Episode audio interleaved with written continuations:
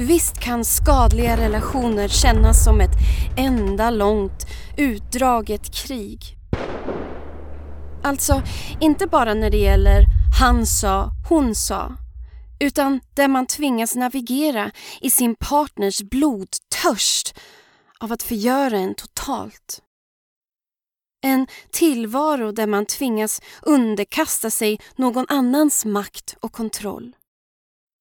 Ett hemligt, osynligt krig i en slags relationsdiktatur där ett stort, strängt öga ständigt sitter på himlen som kontrollerar och dömer precis allt man säger, tänker och gör. Vi ska nu lyssna på bloggförfattaren Anna där hon sitter i ruinerna av ett söndrat liv och bland spillrorna av ett söndermanglat inre och blickar tillbaka på vad som egentligen hände där i kriget under hans stränga och dömande öga.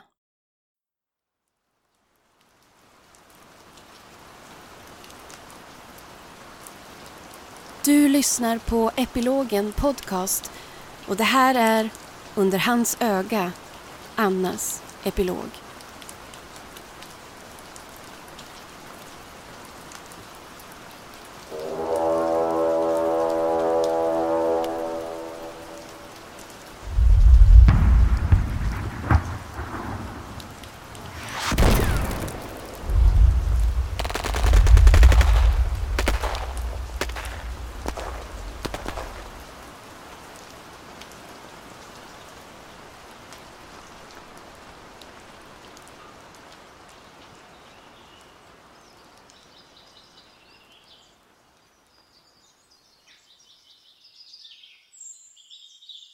Det känns ofta som att jag står vid ett slagfält och tittar ut. Striden är över och tystnaden har lagt sig. Slagfältet. En ruin av sönderbombade drömmar. En sölig sörja av insikter. Så stora förluster och så många traumatiska scener som etsat sig fast på näthinnan. Det är i tystnaden vid slagfältet jag förstår att det inte finns någon vinnare eller förlorare i det här slaget. Det finns bara tacksamhet att jag överlevde.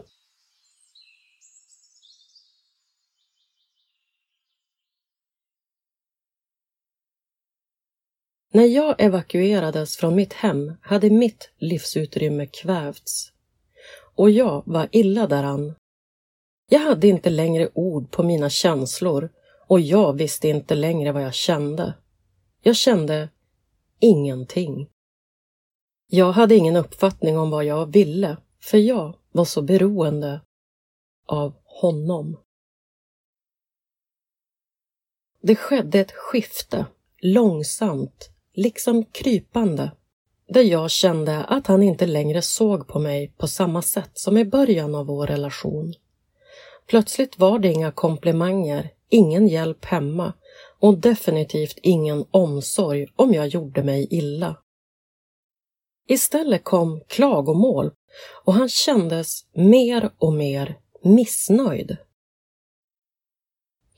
Varje dag fick jag höra att jag var ett örlogsmörker, så jävla negativ. Jag fick hela tiden höra att jag inte var den Anna han hade träffat och han undrade ofta vart hon hade tagit vägen. I hemmets vrå blev dagliga vredesutbrott vardagsmat och jag påtalade redan där och då att jag mådde dåligt att jag får illa och att jag tog skada av de fruktansvärda bråk som utspelade sig under vårat tak varje dag. Men jag fick då långa utläggningar om hur jag skulle tänka och tackla livet. Det var bara att pressa på. Det lades ofta fram som så att det handlade om att vara stark och kämpa eller vara en svag jävel som ger upp. Det handlade också om skuld och skam. Att vilja kämpa var att tro på relationen att inte förmå var ett tecken på att jag inte tog våran relation seriöst. Den tvisten på argumenten tog mig hårt för jag hade offrat allt för oss, för våran framtid och våran relation. Jag hade utan tvekan flyttat hundra mil från familj, från mina vänner och från mitt liv. Jag lämnade allt för att satsa på en ny tillvaro tillsammans med honom. För jag trodde, jag trodde på oss. Jag trodde på våra drömmar, våra gemensamma mål och vår delade önskan om hur vi skulle leva livet. Däremot så upplevde jag våran ekonomiska situation som ett faktiskt problem och som en ständig källa till stress och oro. Och det var någonting som jag i stort sett dagligen fick lov att ta upp med honom eftersom min lön alltid försvann innan månaden ens börjat. Min lön gick till hyran och till hans utgifter och det var alltid högst oklart om det skulle finnas pengar kvar på kontot för att täcka upp de räkningar som jag hade på autogiro. Det här störde mig och stressade mig. Jag hade dessutom aldrig några egna pengar utan när mitt konto var tömt fick jag hålla på att be om att få låna hans kort för att kunna handla mat. Jag kände mig hela tiden som en tiggare. Jag försökte därför vara konstruktiv och lägga upp strategier som budget för att införa lite koll på pengarna som rullade. Men jag råkade uttrycka mig fel. Jag råkade säga att vi borde gå igenom dina utgifter och mina utgifter. I och med det hade jag gett honom fullt mandat att läxa upp mig. För det var väl ändå våra utgifter. Jag var en usel människa som hade sagt mina och dina. Diskussionen kom således att handla om varför jag inte såg oss som ett oss istället för att handla om en budget för kontroll över ekonomin. Någon budget blev det aldrig. Istället fick jag långa utläggningar om hur man får lov att trixa med räkningar. Att jag skulle sluta löjla mig och hetsa upp mig över betalningspåminnelser, betalningsanmärkningar och inkassokrav. Och jag fick väl ändå lov att slappna av. Han visste allt hur man skulle trixa och vänta ut till sista ögonblicket med att betala räkningar. Och om jag skulle hamna hos fogden, vad spelade det för roll? Hans resonemang kring ekonomi var orimlig och den åsikten stod jag orubbligt fast vid. Alltså var jag negativ. Jag har aldrig upplevt mig själv som negativ och det är aldrig någon av mina vänner som antytt att jag skulle vara ett örlogsmörker. Hans syn på ekonomi var det enda han inte lyckades internalisera hos mig. Istället blev det mitt enda fokus att se till att inte få en betalningsanmärkning och att inte hamna hos Kronofogden. I bilen kunde han ryta åt mig att jag skulle vara tyst. Så där som man ser olämpliga hundägare vråla åt sina hundar. Jag vred alltid huvudet bort från honom och tittade ut genom rutan samtidigt som tårarna brände i ögonen. Jaha, och nu ska det lipas igen? Konstaterade han. Det var dagligen så många situationer där jag undrade hur jag hade kommit att bli någon som fick ta så mycket skit och bli så tystad. Mitt liv var också högst förvirrande, för utåt sett när någon annan var med höjde han mig till skyarna. Han berättade hur jag var kvinnan han alltid letat efter och att vi äntligen funnit varandra i detta liv. Jag kände mig värdelös i hans ögon, för det var så han behandlade mig och dagligen fick mig att känna. Det han sen sa till andra ekade därför falskt och konstigt i mina öron, för bilderna var inte logiska eller enhetliga. Men han kunde alltid dra upp det när jag försökte berätta hur jag kände. Då kunde han alltid säga, men sa inte jag till den och den hur oumbärlig du är?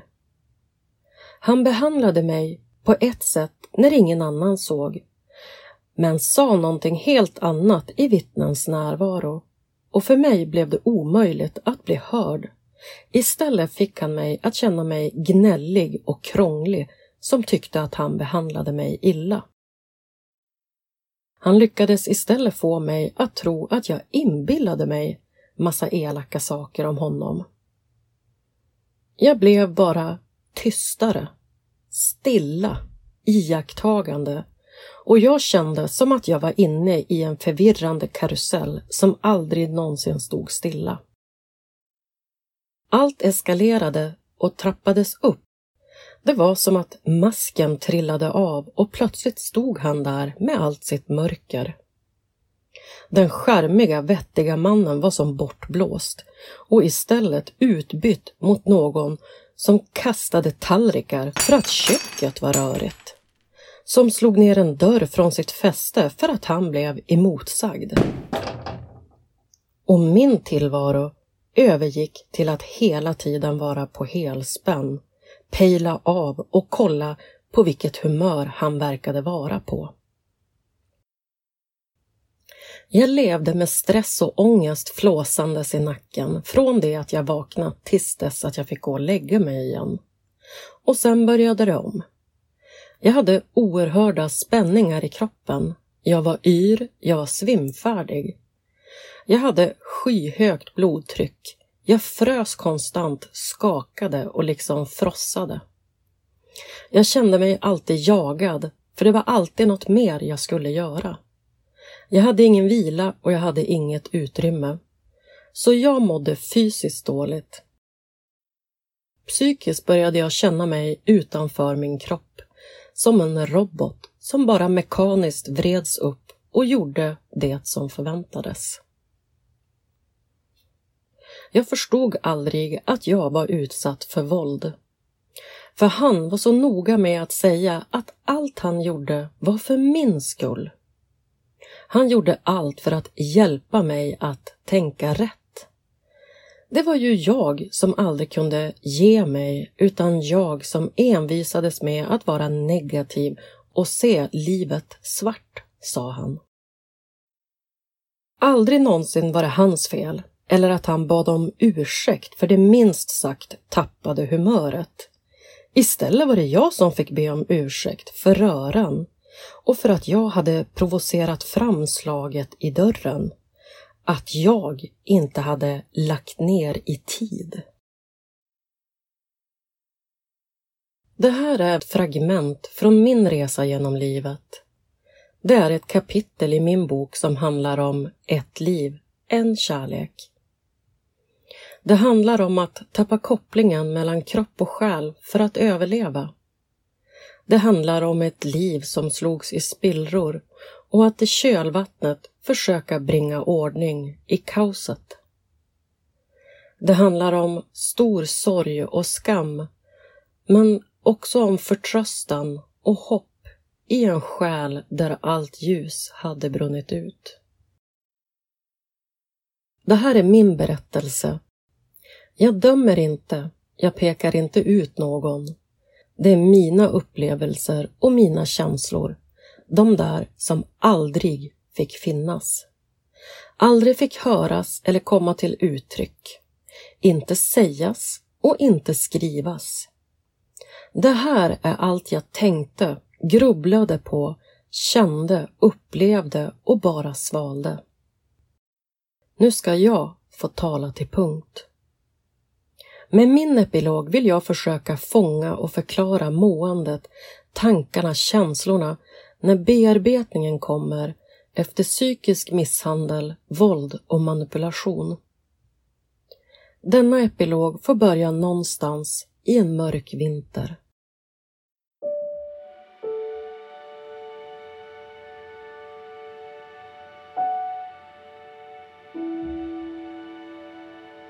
Jag är ett torrt fröskal som färdats med vinden. Jag känner mig helt frånkopplad från min kropp. Jag förstår ingenting längre. Jag vet inte hur jag mår. Jag vet inte vad jag känner. Jag är tom, ihålig, värdelös, ful, mager, eländig. Jag bär upp min lilla väska. Väskan med det som nu är mitt liv. Vad har jag gjort?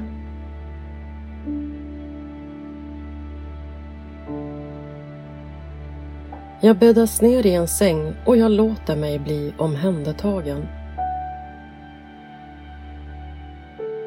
Jag kastar mig oroligt av och an innan jag slutligen faller in i någonting som påminner om sömn. Jag vaknar mindre än fem timmar efter att jag har kastats in i min oroliga vila. Jag blundar och känner efter.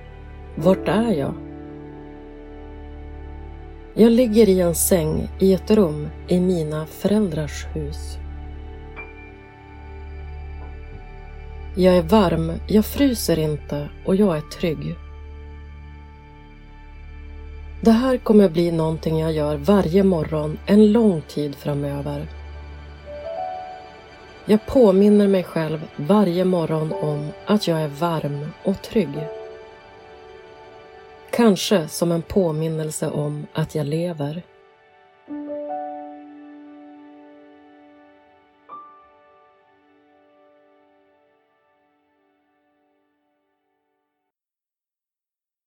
Jag känner direkt att järnklon som jag haft över mitt hjärta varje dag inte längre finns där.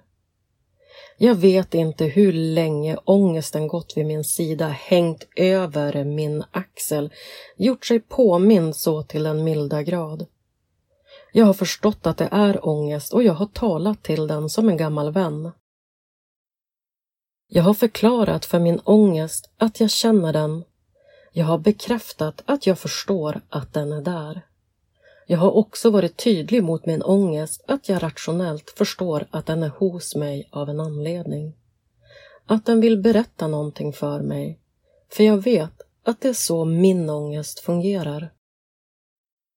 Ångesten är inte farlig, den är obehaglig, för den vill säga någonting som vi själva inte klarar av att se. Min ångest har ökat intensitet. Från ett oroligt obehag till ett högst fysiskt järngrepp och tryck över mitt hjärta. Och jag har sagt att jag ska lyssna, någon gång, men inte just nu. Jag kan därför direkt konstatera att ångesten trots allt dragit sig tillbaka. Den lämnar inte min sida utan finns nu istället som en mantel över mina axlar. Den är redo att gripa in och visa i min kropp om jag går mot dess vilja. Ångesten är en vän som egentligen vill mig väl, jag förstår det. Gör jag rätt mot mig själv är ångesten tyst. Varför har den vrålat så ursinnigt till mig? Vad är det den vill säga? Vad är det jag missar och vad är det jag inte förstår? Jag kliver upp, jag är orolig och jag vet inte vad jag ska göra. Jag söker efter något att ta på mig men går ner i min långa gråa nattröja som hänger på mina axlar. Jag går ner för trappan som jag gått i som barn. Nu är jag här igen som vuxen. Jag känner mig värdelös, så jävla kass och misslyckad som människa. Vad behöver jag för hjälp? Jag har ingen aning. Jag vet bara att jag är trasig. Jag har gått sönder och om jag inte får hjälp kommer jag att dö. Så känner jag. Jag kan inte sova, jag kan inte äta, jag är rädd och jag har sån ångest och oro att det känns som att det enklaste vore att bara få sova. Fast det kan jag ju inte. Tankarna rör sig i cirklar runt, runt och jag är dum i huvudet som inte kan lösa problemet. Jag vet inte heller hur jag ska orka, för jag har ingen kraft. Och vart ska jag börja och med vad? Jag förstår inte vad som hänt. Har jag flyttat? Ville jag det? Eller har jag blivit galen och tappat förståndet eftersom jag tydligen inte kan fatta egna adekvata beslut längre? Är det mina föräldrar som har bestämt att jag ska flytta tillbaka till Norrland? Har mannen rätt? Är det en konspiration? Han undrade om jag är omyndigförklarad. Han undrade om jag har någon psykisk sjukdom som jag inte berättat om. Nej, jag är inte psykiskt sjuk, men just nu känns det som att jag befinner mig i en mardröm. Omyndigförklarad konspiration. Psykisk sjukdom. Varför sa han så? Det känns som att han har kastat ut onda frön som sår tvivel i mig. Tvivel på mig själv och det gör mig förvirrad. Det är så rörigt i mina tankar precis som det är och jag vet inte vart kammen är som ska bena ut problemen åt mig.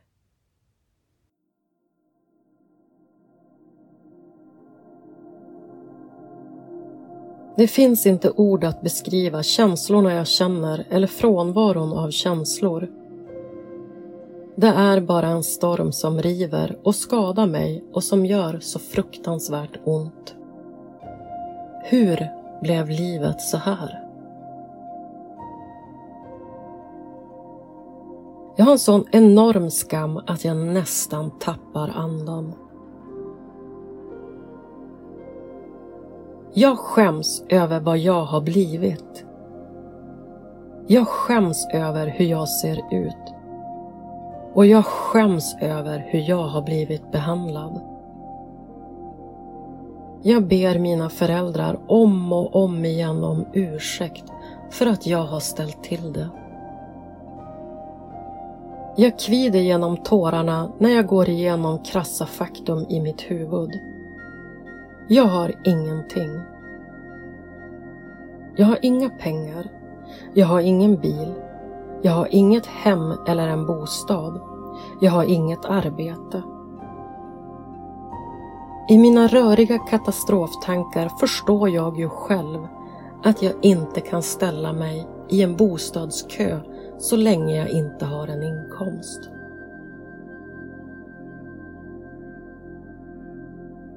Jag vill dö och jag överväger saken. Jag känner vid flera tillfällen att det är ett alternativ. För jag orkar inte. Jag klarar inte av mer.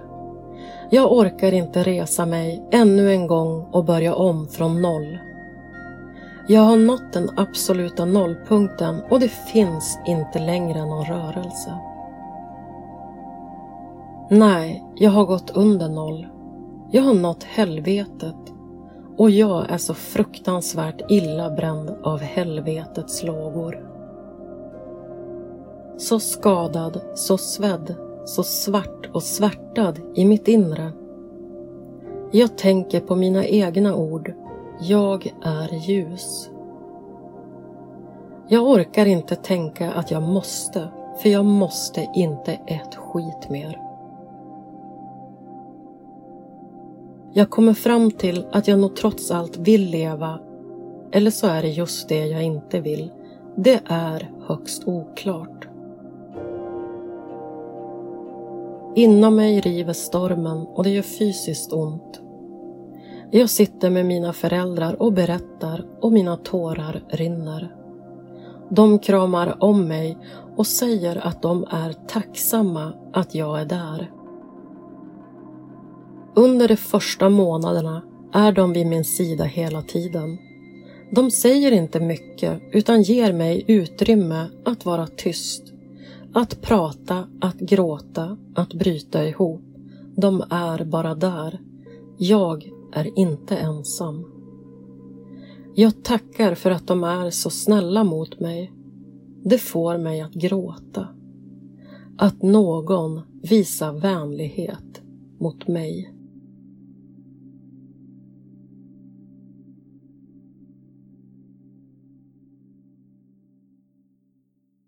Jag får ingen ordning på mina känslor kring vad som hänt. Jag vet inte om jag ska vara glad eller arg. Jag får inte ihop något i mitt mosade inre.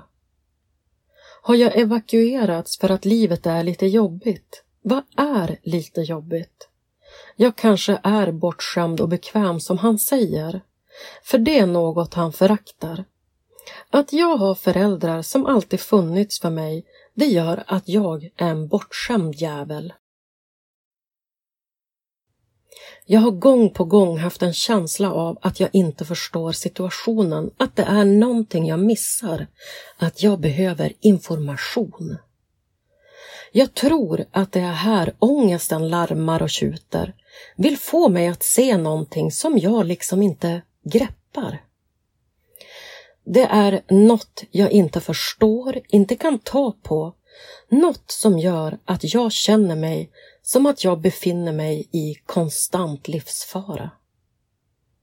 Jag är högutbildad beteendevetare och det är som att något signalerar att något är allvarligt fel.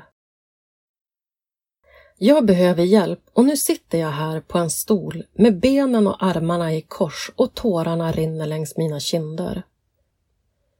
Jag befinner mig på akutpsyk. Jag säger om och om igen att jag inte förstår vad som hänt mig. Och jag nästan skriker att jag måste få information, att någon måste förklara för mig vad jag har varit med om, för jag förstår inte hur jag mår. Det är så svårt för mig, för jag vet inte vad jag får säga och inte. Jag vet inte längre hur jag för min egen talan.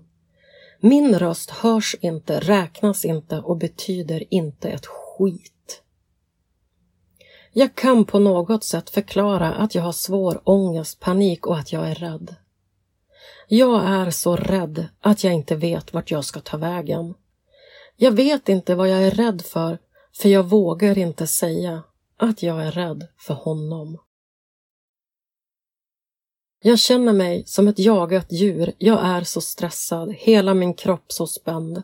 Jag stammar, jag har inte orden och det skrämmer mig till vansinne att inte vara jag, att inte äga mina tankar, reaktioner eller känslor.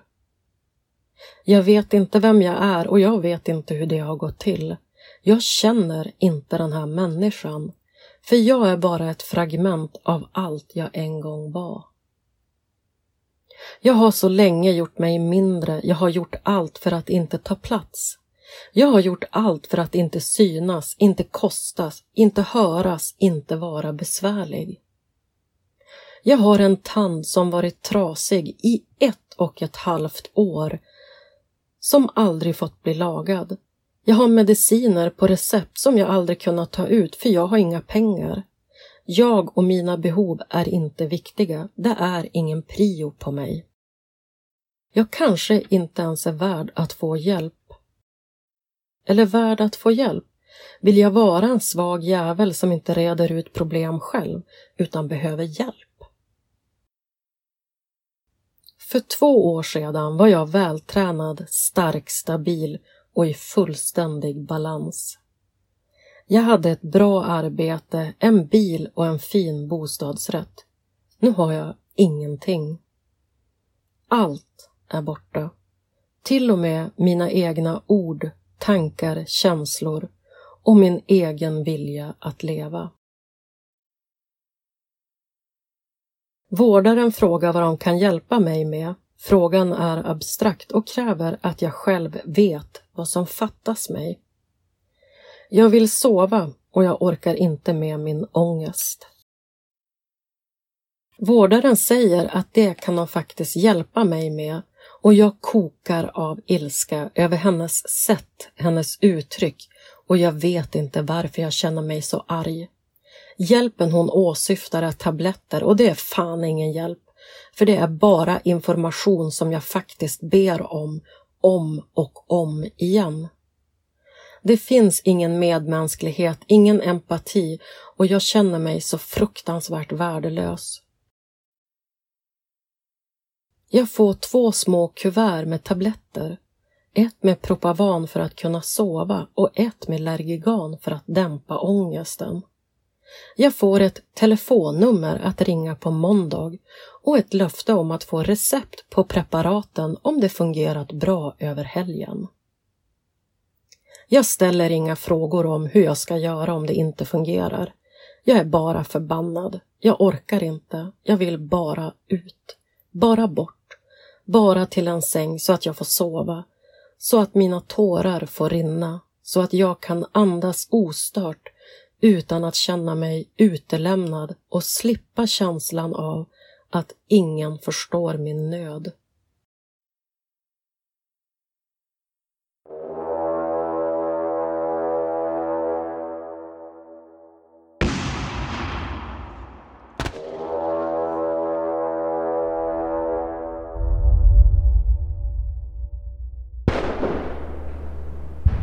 Han skrämmer mig med sin röst, sin blick och det faktum att han viftar med sitt finger mot mitt ansikte. Jag hamnar allt oftare i diskussioner där jag blir utskälld. Saker han sa att jag skulle skita i att göra igår blir jag utskälld för idag att jag inte har gjort. Det som var rätt igår är fel idag och jag blir så förvirrad. För hur kan jag missuppfatta allt så totalt hela tiden? Jag blir alltid chockad för han anklagar mig. Han lägger skuld på mina axlar och hans nya olika argument eller skäl till den dagliga utskällningen gör mig stum varje dag. Jag lärde mig att frysa i chocken, att spela död. För att slåss eller fly var inget alternativ.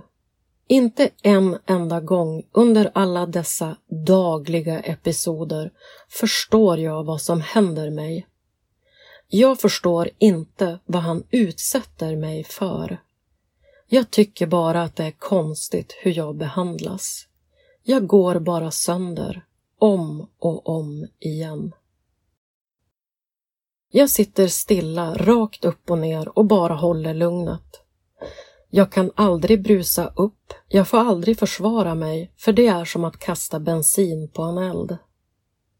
Det blir bara värre om jag säger emot. Så jag säger ja och nej, entonigt, för min röst har tappat viljan att ens höras, för det är inte jag. Tårarna rinner stilla för mina kinder. Jag är så rädd, så oerhört rädd och hans ursinne som tar sig fysiska uttryck. Det är så fruktansvärt obehagligt. Jag försöker bara hålla mig undan utan att för den skull gömma mig, för det går inte. Då blir han arg för att jag visar rädsla. En gång försökte jag lämna men blev direkt informerad att om jag lämnade behövde jag aldrig återvända. Jag vågade inte gå. Jag såg mig själv och mina saker utkastade på gården hemma och jag tvivlade inte en sekund på allvaret i hotet. Så jag lärde mig att stanna. Jag berättar för honom hur rädd jag är och han fnyser åt mig. Han tycker att jag är löjlig, orimlig, för han har väl för fan aldrig slagit en kvinna. Vad tror jag om honom?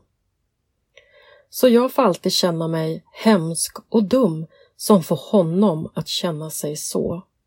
Jag får förklara att jag inte menar så, be om ursäkt. Han förstår inte hur stor han är. Hur hans utseende förändras när han är arg. Hur han flåsar och hur han inte går att nå när han är inne i sin vrede.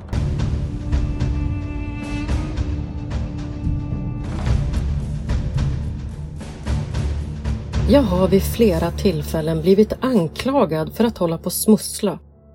Typ som att jag hade en hemlig älskare. Det tär på mig att bli anklagad för de mest märkliga situationer och saker. Jag blir så innerligt ledsen att han tror att jag skulle spana på någon annan man. När allt jag gjorde var att råka titta ut genom bilrutan eller att spana på någon annan man inne på ICA. Och vad jag än säger förklarar han att jag inte ska behandla honom som en idiot.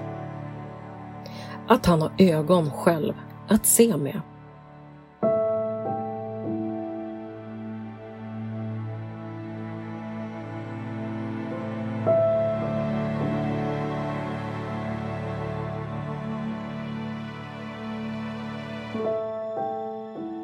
Han hotar alltid med att han minsann också ska börja spana på allehanda kvinnor.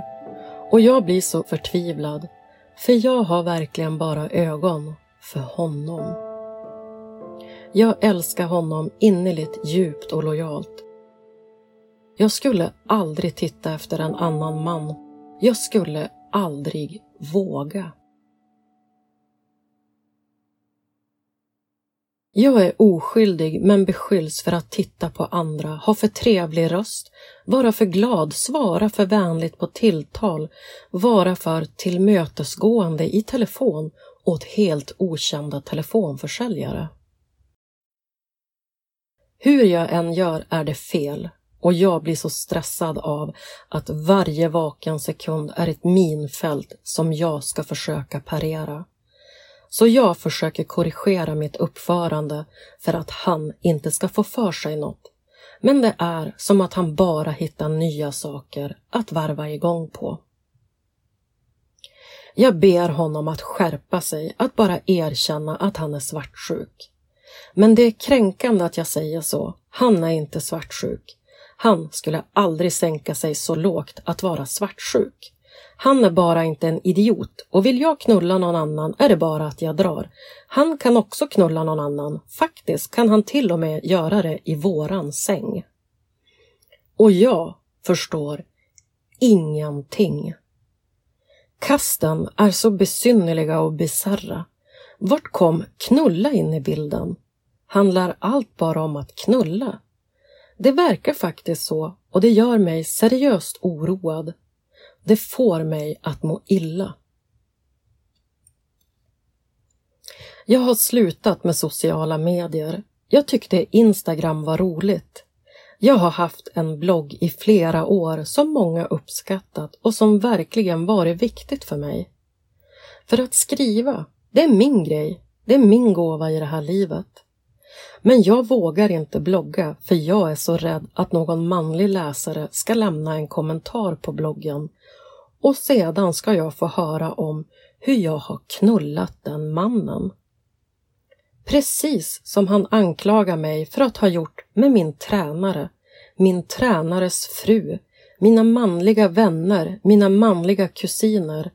Alla har jag knullat med och jag äcklas. För jag har aldrig knullat runt så som han har gjort.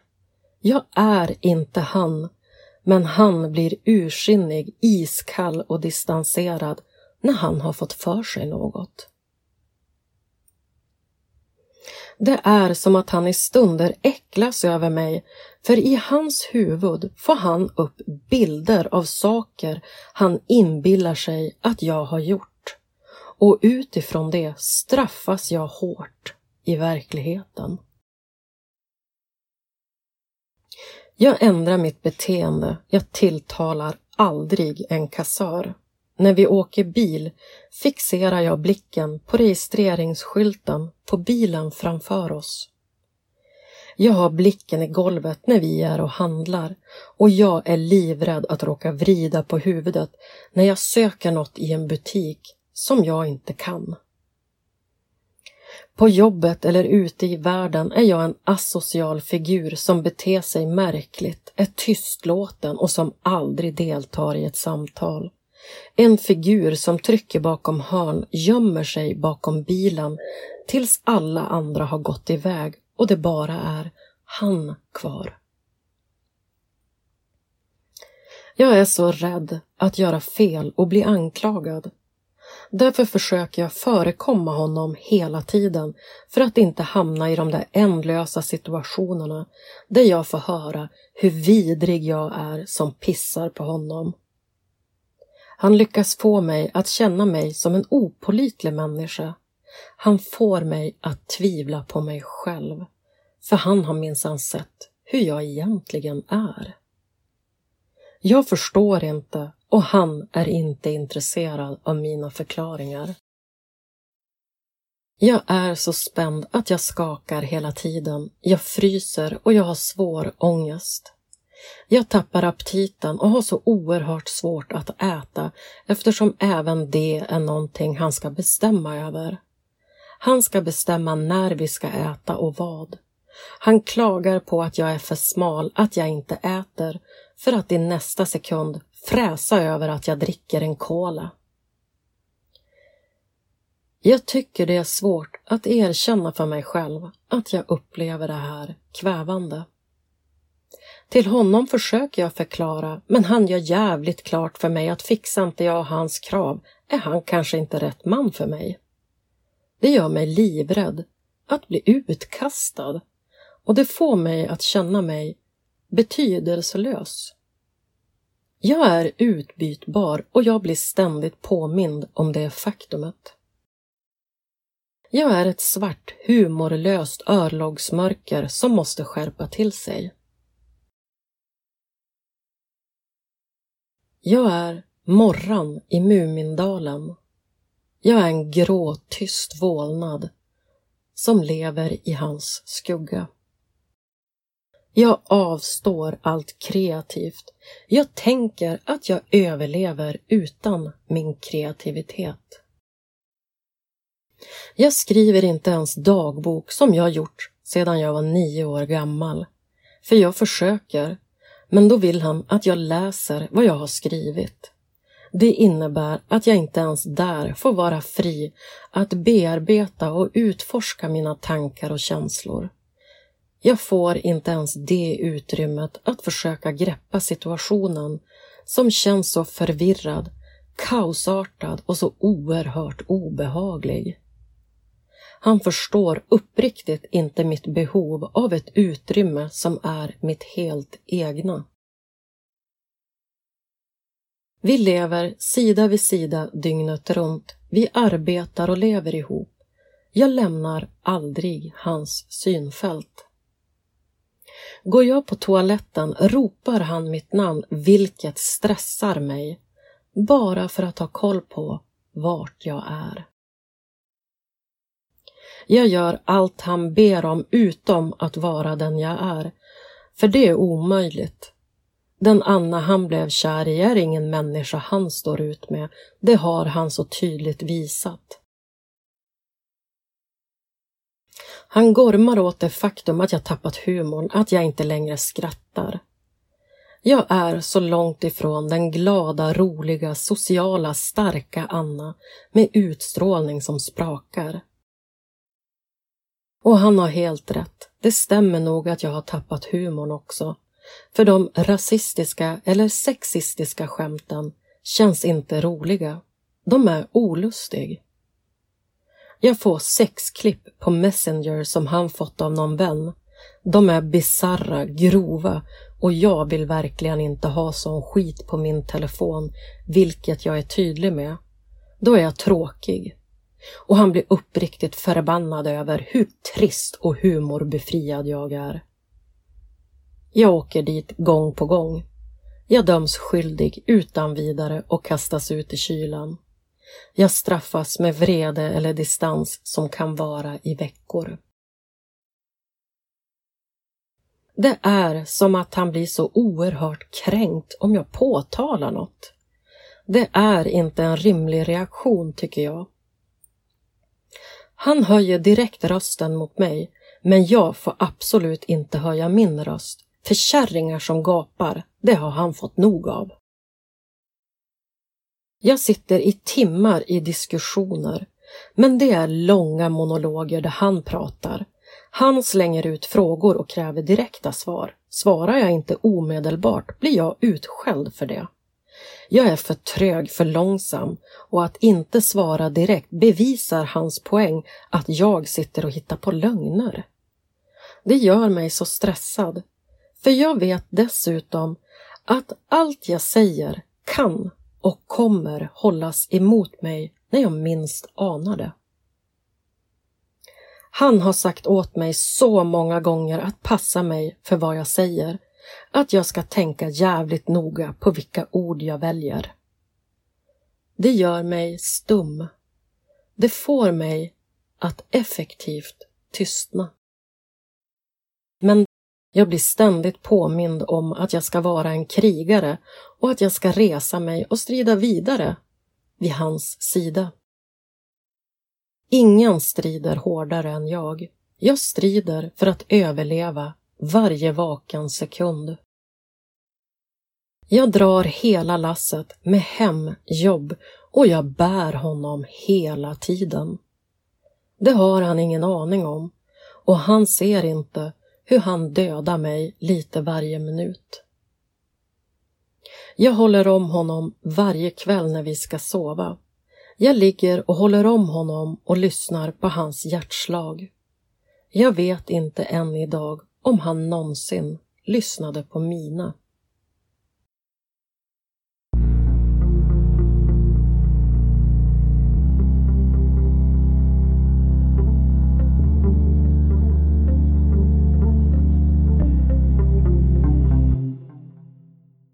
I got secret hopes and no one has to end them. Why don't you just lie? Don't confess the truth and please let me live in peace. Why is that so hard?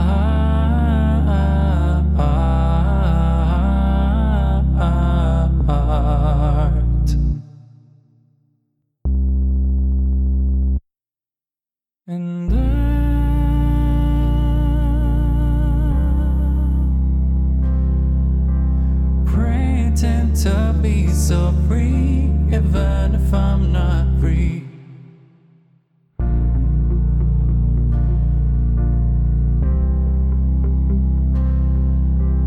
Pretend to believe,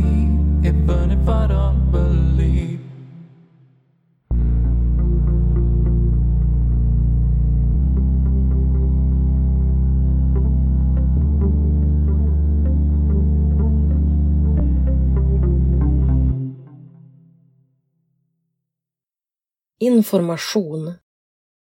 Jag behöver information. Jag har funderat på att be min mamma söka information för att sedan förmedla det till mig. Men grejen är att jag inte vet vad det är jag vill ha information om. Jag vet inte heller hur jag ska kunna ta emot information då jag hela tiden är övervakad. Övervakad är kanske ett överdrivet ordval, men det är så det känns eftersom jag och min telefon är allmän egendom. Telefonen ska alltid vara öppen och det som kommer in ska komma med ljud och ska redovisas. Det har gjort mig döstressad. Jag vet som sagt inte vad det är jag så innerligt känner att jag behöver information om, men jag har en bestämd känsla att det är något som mannen inte bör se. Det innebär att om jag ber om sån information så gör jag ju någonting som är fel. Någonting förbjudet bakom hans rygg. Det får inte inträffa. Det får inte bli någonting som kan misstolkas, vridas. Det får inte bli missförstånd, för då är det mitt fel och jag åker ut i kylan och det vill jag inte, för jag fryser redan. Hela tiden. Det här med telefonen har gjort att jag inte har kontakt med någon annan än mina föräldrar. Jag har ingen kontakt med mina vänner. Jag har ingen. Kontakten med mina föräldrar har gått från glada dagliga samtal till minimal kontakt. För jag känner att jag inte kan prata ärligt och uppriktigt med dem. Jag kan inte prata för jag är rädd att de ska höra hur dåligt jag mår. Jag vet att min mamma känner mig och hon hör allt jag känner och allt jag inte säger. Jag mår så pass dåligt att jag inte förmår längre att låtsas att vara glad, att spela att allt är toppen. För det som dagligen pågår i hemmet får mig att skämmas. Mannen vill dock att jag ringer om minst en gång i veckan. Han kommenderar mig när jag ska ringa, när det är lämpligt och det gör mig ursinnig. För det är något jag märkt, att han bestämmer när jag ska prata och inte. Väljer jag att ringa när jag själv vill blir samtalet alltid avbrutet. Jag måste alltid avsluta, det ser han effektivt till. Jag noterar det, jag påtalar det och jag blir så utskälld att jag aldrig vågar antyda något liknande igen. Han blir så förbannad på mig som påstår någonting så galet. Han undrar varför jag tror så illa om honom. Jag försöker stå på mig att jag faktiskt upplever det som att han medvetet ser till att jag inte kan prata i telefon när jag vill. För jag måste alltid hämta något, göra något, hjälpa till med något. Det slutar med att jag känner mig skitdum som antytt något sånt om honom. För utan honom hade jag inte ens haft någon kontakt med mina föräldrar. Det är så han lägger fram det. Det är tack vare honom jag har kontakt med mina föräldrar. Det är han som styr. Och faktum kvarstår. Jag kan aldrig prata i telefonen ostört eller privat. Jag sitter alltid så att han kan se min telefons skärm. Pratar jag i telefon sitter han bredvid, hela tiden. Det är aldrig så att han kliver upp och ger mig utrymme. Han sitter med och han lyssnar. Jag kan inte sätta fingret på vad det är, men det är någonting läskigt och påtagligt som gör att jag är noga med att telefonen alltid är synlig. Han gör likadant, sitter alltid öppet och talar i telefon. Men jag går undan. Då blir han förbannad för att jag ger honom utrymme. Innan jag flyttade hundra mil lovade han mig att vi skulle åka ofta och hälsa på, till sommaren, till hösten. Men det blir aldrig någon semesterresa till Norrland. Det blir några upp och ner-turer för att rafsa ihop mitt hem, mina saker och mitt liv där uppe. Resorna jag lovas blir aldrig av. Vi måste jobba, vi har inga pengar, det passar inte. Det står till slut helt klart för mig att allt bara är ord. Han dribblar bort mina resor. Jag säger att jag är rädd om mina föräldrar och att jag värnar om vår relation. Därför vill jag träffa dem. Då vänder han på steken. Han vill också träffa sina föräldrar. Han argumenterar att om inte han får träffa sina föräldrar, varför ska då jag träffa mina? Är det skillnad på oss eller? Att hans föräldrar är döda och att liknelsen är förryckt, det håller han inte med om. Jag håller käft och inser att jag inte kommer få hälsa på. Jag kliver upp 06.30 varje morgon för att koka kaffe som jag serverar mannen där han fortfarande ligger och sover. Jag gör mig klar, jag tar på deodorant och sätter håret i en tofs. Jag sminkar mig aldrig nu mer för när jag gjorde det vid något tillfälle fick jag frågan om det var för den manliga kollegan jag hade tagit på läppstift.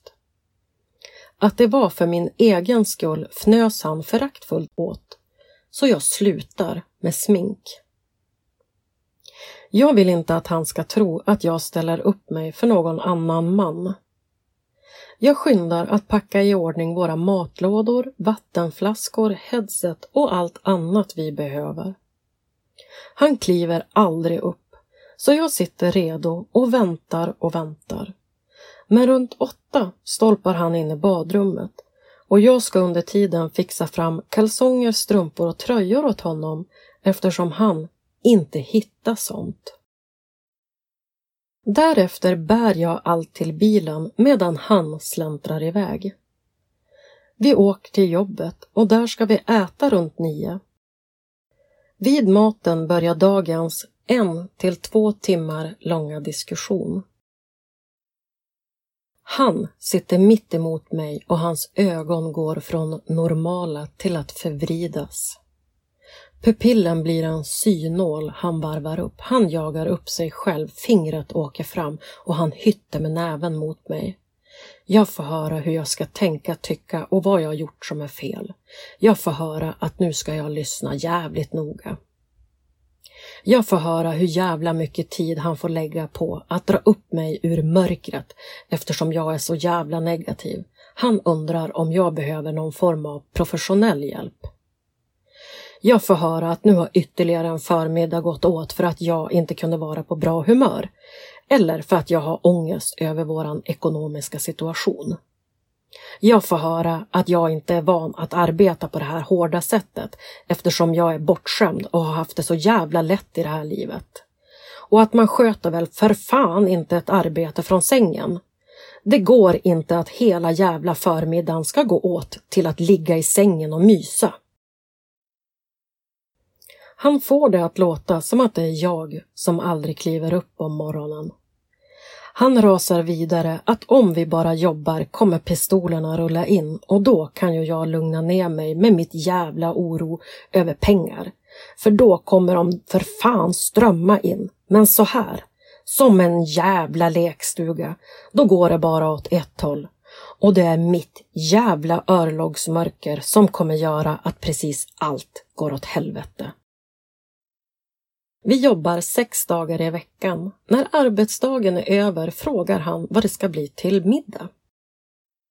Jag är då så fysiskt slut efter jobbet.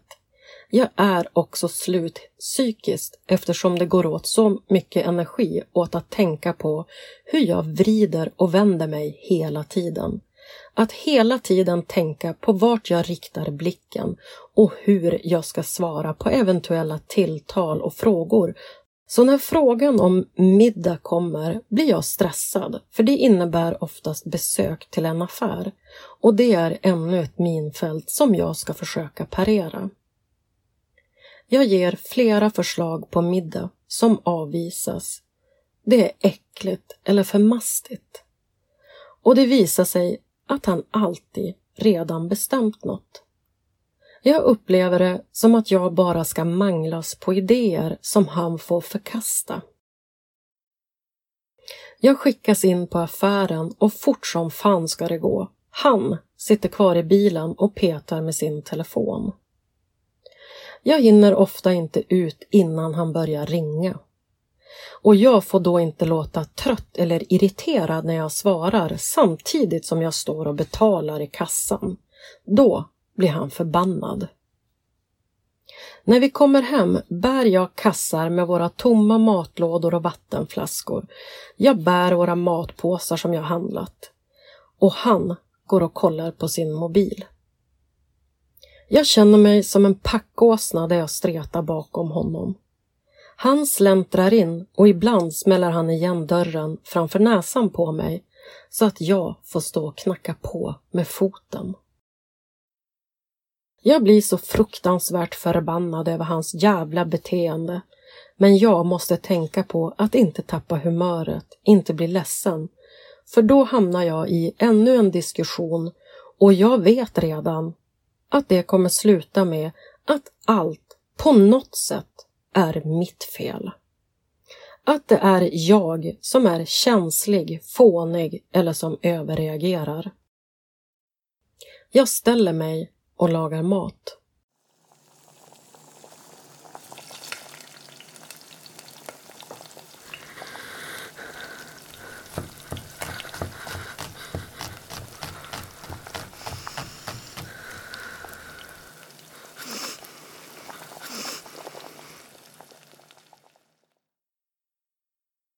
När middagen är bortdiskad och jag äntligen ska få sätta mig i soffan hinner jag ofta bara sätta mig ner innan han ropar på mig att jag ska ta fram handduk, kalsonger och en tröja. för då ska han duscha. Därefter sitter vi i varsitt hörn av soffan. Han ligger alltid och håller på med sin telefon, kollar alla grupper han är med i på Facebook. Jag får aldrig se hans telefon, den hålls alltid vänd från mig. Han kan mässa kvinnliga vänner och det gör mig fullständigt vansinnig. Det är olika regler och med tanke på allt jag får utstå där jag blir beskylld för saker jag inte ens gjort så blir jag så jävla arg på att han får sitta och ha faktisk kontakt med andra kvinnor. Jag hör hur jag låter. Jag låter svartsjuk, paranoid och galen. Men för mig handlar det inte om kvinnorna utan om att han får, men inte jag. Jag får inte ens gå och lägga mig när jag vill. Vi sitter uppe sent varenda natt och vi ska bara se TV. Bara ett avsnitt till av någon skit. Jag är så trött. Somnar jag får jag ett hårt finger som petar mig på armen som säger till när vi ska gå och lägga oss. Jag behöver verkligen min sömn och det är tortyr att inte få sova som jag behöver. Och så upp nästa morgon i samma eviga obehagliga hamsterhjul. Jag mantlar ansvaret, jag biter ihop och jag känner hopplösheten övermanna mig.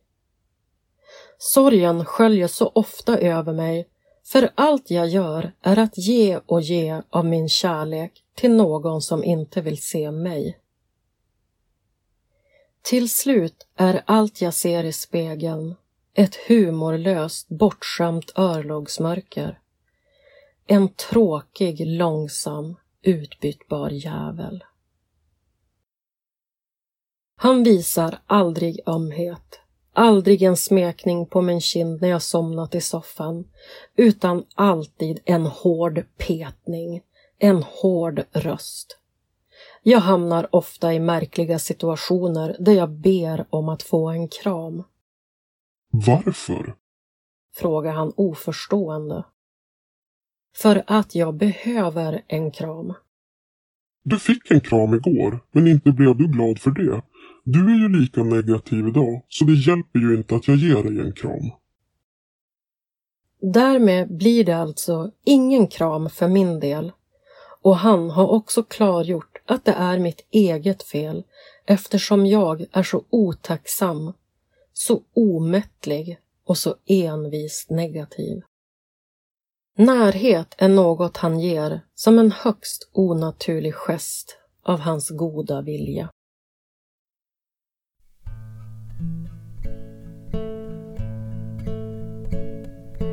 In the bleak midwinter,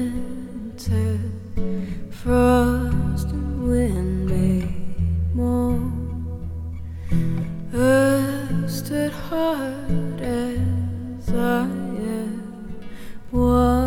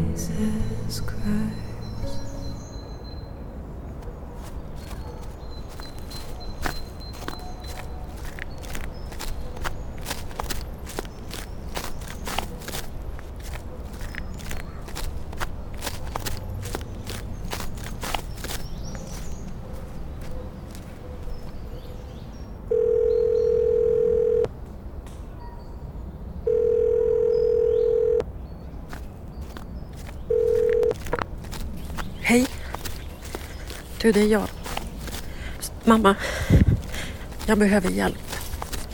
Ni måste hjälpa mig härifrån. Jag kan inte prata längre.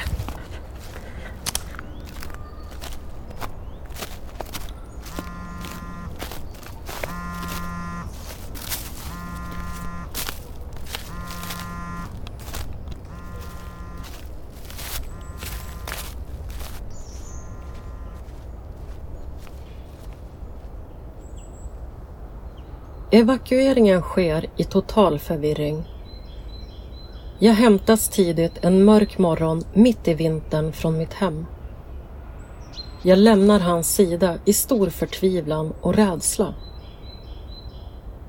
Jag förstår ingenting. Det är för dramatiskt, för sjukt, för konstigt. Det är ovärdigt och det är inte rätt hur det sker eller går till. Det är bara absolut nödvändigt. Min kamp är över.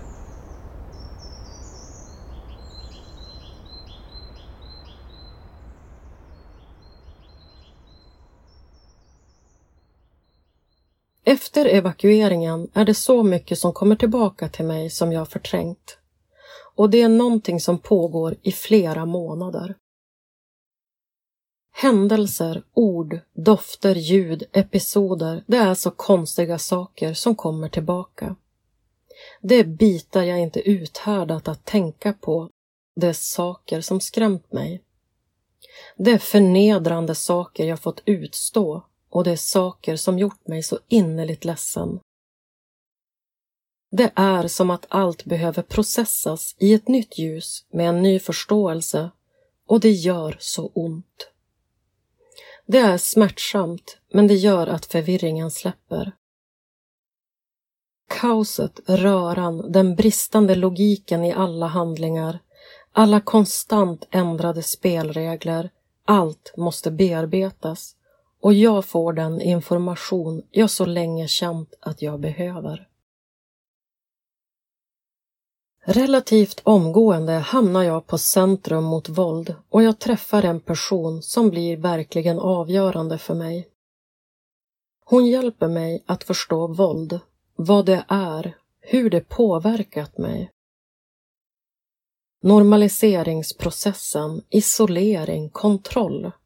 Hon hjälper mig att bearbeta det traumatiska bandet och hon hjälper mig att återfå någon form av hopp. Hon tror orubbligt på mig och min förmåga och till slut förstår jag att jag har allt kvar.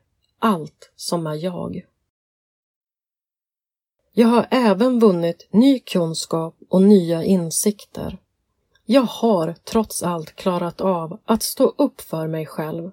För mitt i stormen har jag kämpat och krigat för att göra min svaga röst hörd. Jag är inte en svag, feg jävel. Hon hjälper mig att begripa situationen jag har befunnit mig i. Jag får ord för mina känslor. Jag skulle aldrig ha förstått att jag har varit utsatt för misshandel, våld och manipulation utan denna kunskap och information. Hon räddade en förtvinad själ. Jag är henne evigt tacksam. När man lever i psykisk misshandel under kontroll och isolering blir man nedbruten. Och i dessa osunda relationer har man ingen jämlik relation. Det är inte kärlek. Det är inget ömsesidigt givande och tagande. Det är bara en fråga om makt och kontroll. Det är bara den ena sidan som ger och den andra som tar. Det är bara den ena som får vräka ur sig saker och vråla, medan den andra ska sitta tyst, hålla käft och lyssna jävligt noga. Det är min person på Centrum mot våld som hjälper mig att reda ut mina ambivalenta känslor och skulden och skammen jag kände över hur relationen avslutades. Att jag kände mig så oerhört dum som inte lyckades avsluta det själv trots att jag försökte så många gånger och dit och många gånger blev övertalad att stanna kvar. Hon förklarar att mitt beteende var normala reaktioner på osunda handlingar. Hon får mig att lägga skulden och skammen där den hör hemma. Den får ingen plats hos mig.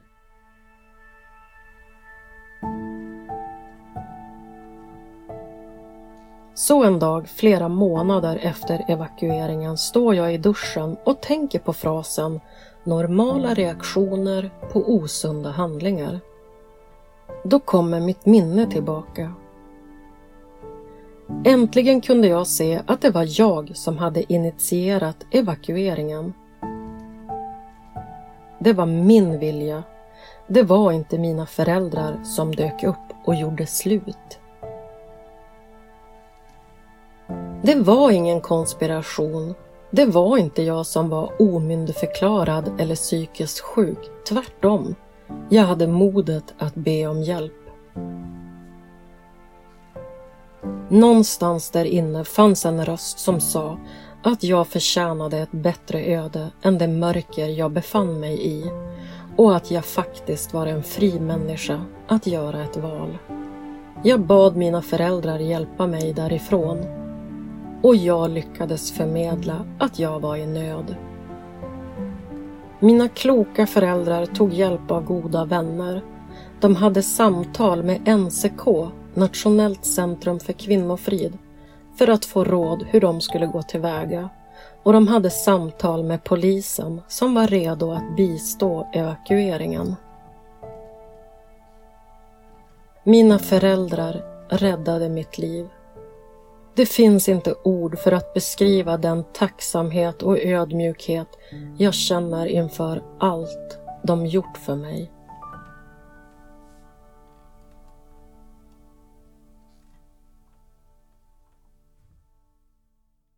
För jag ville lämna, men jag kunde inte. Han var mitt heroin, han var min drog, mitt liv, min död, mitt syre. Han gav mig tankar och han fick mig att gå ner mig totalt. Han gav mig highs som var magiska och underbara, men som kostade min själ, min glädje, min kreativitet, mina vänner. Det var en oerhörd kärlek jag kände och jag ville honom allt gott. Jag ville inte bli utraderad, manipulerad, isolerad eller kontrollerad. Jag ville bara vara hans fina lilla Anna.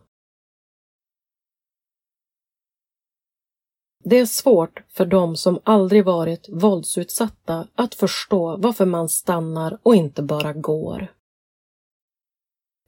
Men allt sker så smygande och det finns även vetenskapliga förklaringar kring det här. Men det är inte en fråga om inre styrka eller svaghet. Att leva i en sån här destruktiv relation kan på sikt leda till hjärnskador. Det är en storm av olika substanser och hormoner som rasar runt. Det är stresspåslag från helvetet som hela tiden pressar kroppen. Hjärnan bearbetar ett tidigare trauma samtidigt som man utsätts för ett nytt.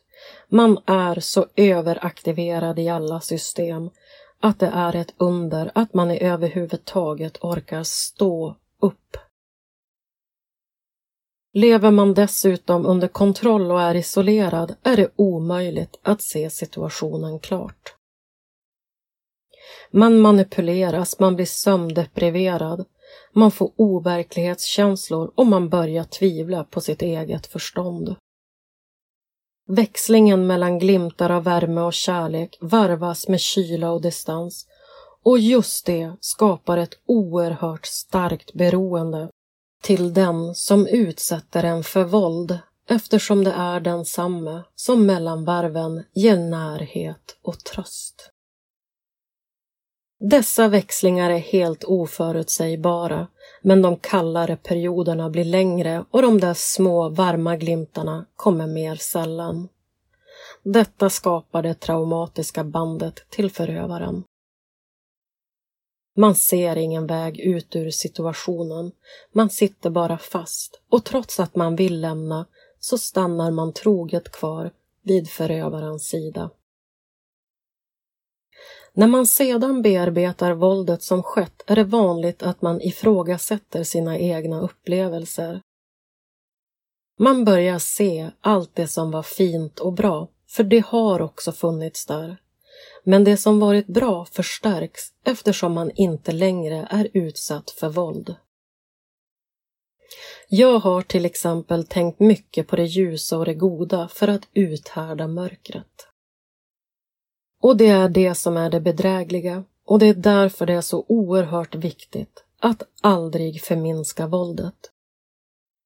Aldrig ursäkta det, aldrig ta ansvar för ett skit som helt ligger hos den som utövade våld och misshandel. Jag frågade honom så många gånger om han inte förstod att jag blev rädd, att jag var rädd för honom och att han skrämde mig. Men då var jag ju dum, för han hade som sagt var aldrig slagit en kvinna.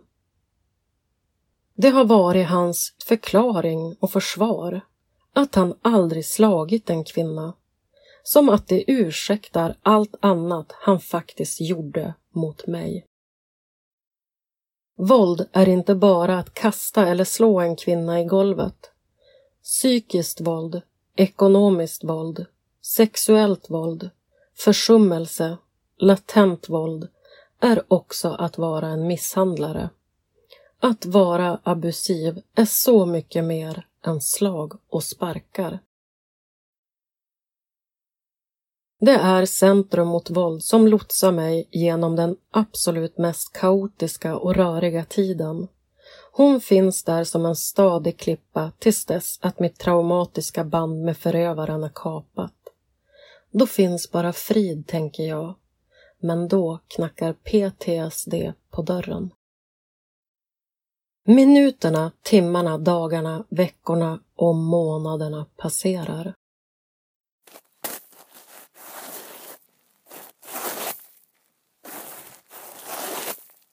Jag skottar så mycket snö den vintern för att trötta ut mig själv, för att hålla igång.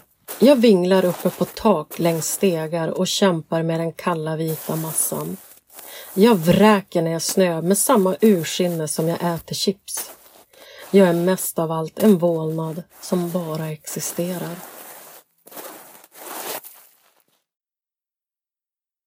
Ångesten håller mig sällskap och blir ofta till attacker, men jag förstår i alla fall vad det handlar om. Rädslan är som osynliga ärr som spökar. Jag har en alarmberedskap som går på högvarv. Plötsliga ljud får mig att hoppa ur skinnet. Jag känner mig jagad och rädd. Signaler från telefoner och iPads stressar ihjäl mig. Och allt detta är slutligen något jag måste söka hjälp för. Sömnen är förstörd och jag sover dåligt. Jag får med vilja bryta mig upp ur sängen varje morgon för att inte vrida på dygnet. Jag har svårt med koncentration.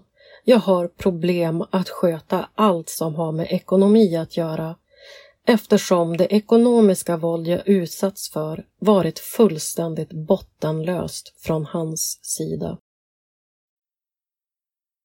Jag behöver väldigt mycket praktisk hjälp dessa månader, för jag fungerar inte normalt. Jag får träna på att gå på affären. Jag får påminna mig själv om att det är okej okay att jag ser mig omkring och att ha blicken framåt. Jag får påminna mig själv att det är okej okay att prata fritt med vem jag vill. Ingen kommer straffa mig för mitt tonläge eller ordval. Det är svindlande och svårt att hantera denna nya frihet.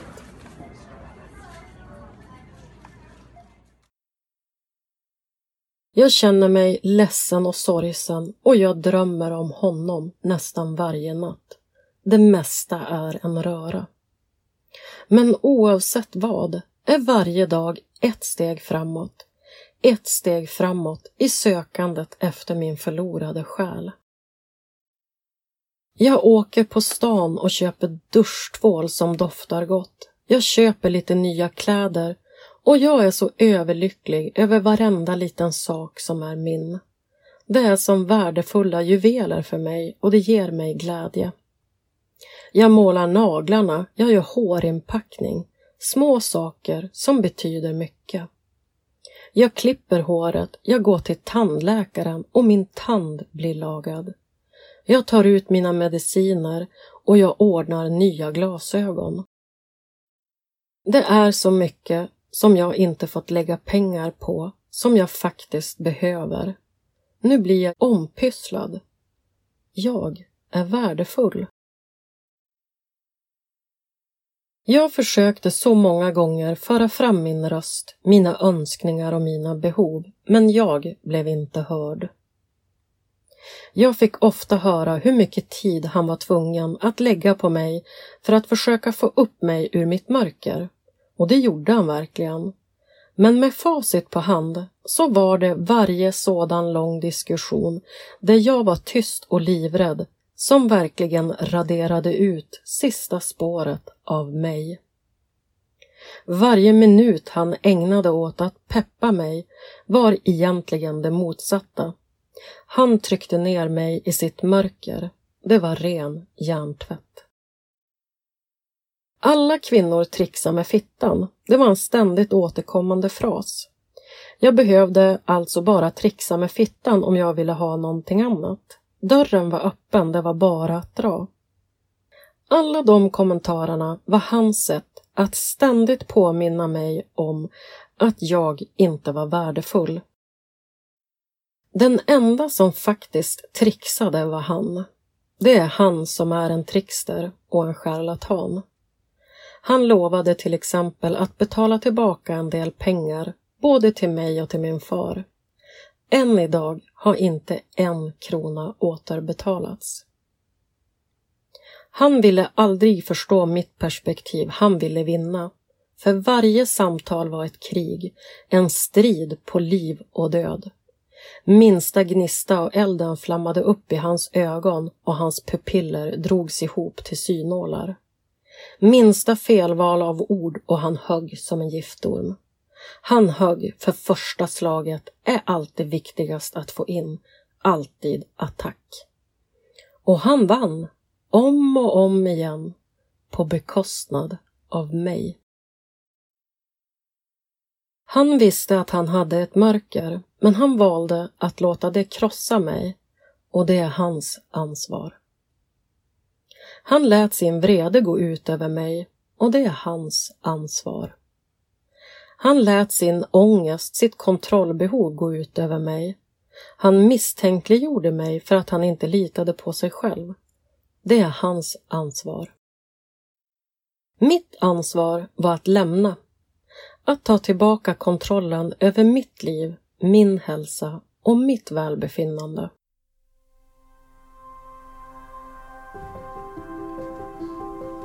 Tiden har stått stilla och ändå passerat. Jag har lärt mig så otroligt mycket om våld och jag har bestämt mig för att arbeta med det här i framtiden. Att hjälpa våldsutsatta att förstå vad de varit med om. Att verka för att sprida kunskap och information om våld i nära relationer. Och jag hoppas att jag tillsammans med min tränare Johan Karlaby i framtiden kan erbjuda ett helt nytt sätt att hitta en förlorad självbild. Jag vill aldrig vara med i en sån här dödsdans igen, för jag vill leva. Jag vill vara den jag är. Jag vill stråla. Jag vill vara stark utan att be om ursäkt eller krypa ihop. Jag vill aldrig behöva göra mig mindre för att en man ska må lite bättre. Jag ska aldrig behöva gömma mig, göra mig fulare, tråkigare, tystare, osmartare för att en man ska kunna hantera mig. Jag ska inte behöva gå ett liv på tå för att en mans svartsjuka, osäkerhet, självhat, bristande självbild obefintliga självförtroende ska riskera att brisera i ett fyrverkeri av raffinerad elakhet.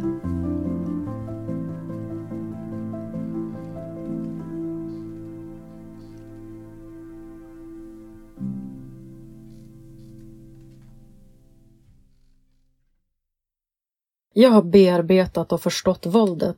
Nu är det tid att hantera själen. Själen som raderades ut, som krympte, som torkade ihop och som inte fick näring eller omsorg.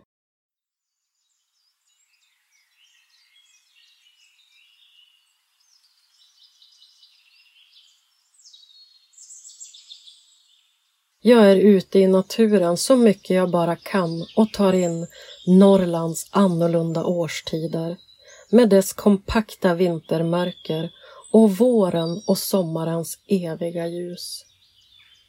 Det ger min själ kraft och vila.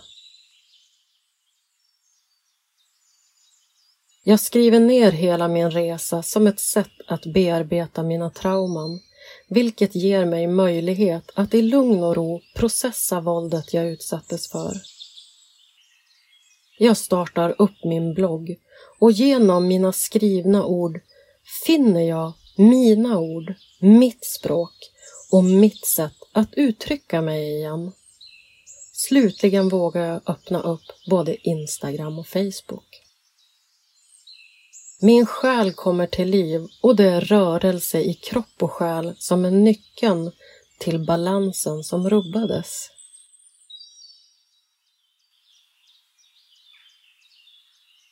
Det är vår. Det går att kratta bort de där gamla löven, det döda gräset och riset. Fram kommer spirande växter, grönt gräs, mörk jord som lever. Det doftar av de multna löven, det friska gräset som krattan river upp. Lappugglan ruvar sina ägg och de små fåglarna kvittrar. Träden står i sin skira grönska. Snön har trängts undan av solen och ljuset.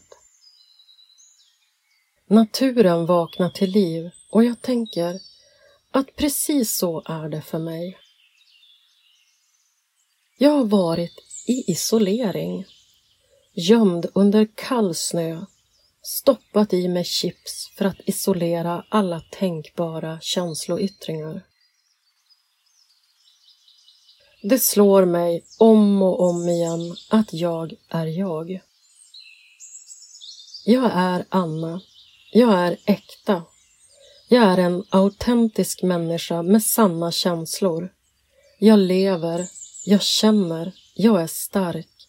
Jag är kraftfull och jag hanterar det här. Jag hade modet att be om hjälp att evakueras från själsdöden. Jag hade styrkan att lämna. Jag räddade mig själv. Nu är det vår och jag går och går. Jag går framåt. Jag kommer repa mig och jag bara vet att allt kommer bli bra.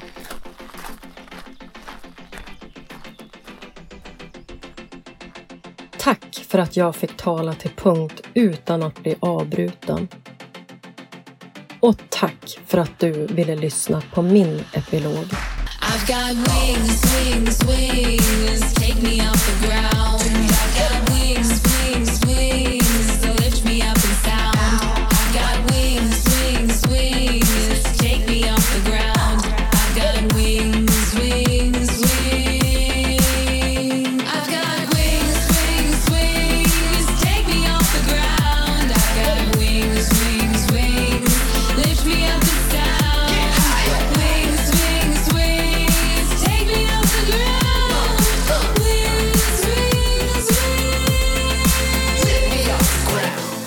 Har lyssnat på Epilogen Podcast.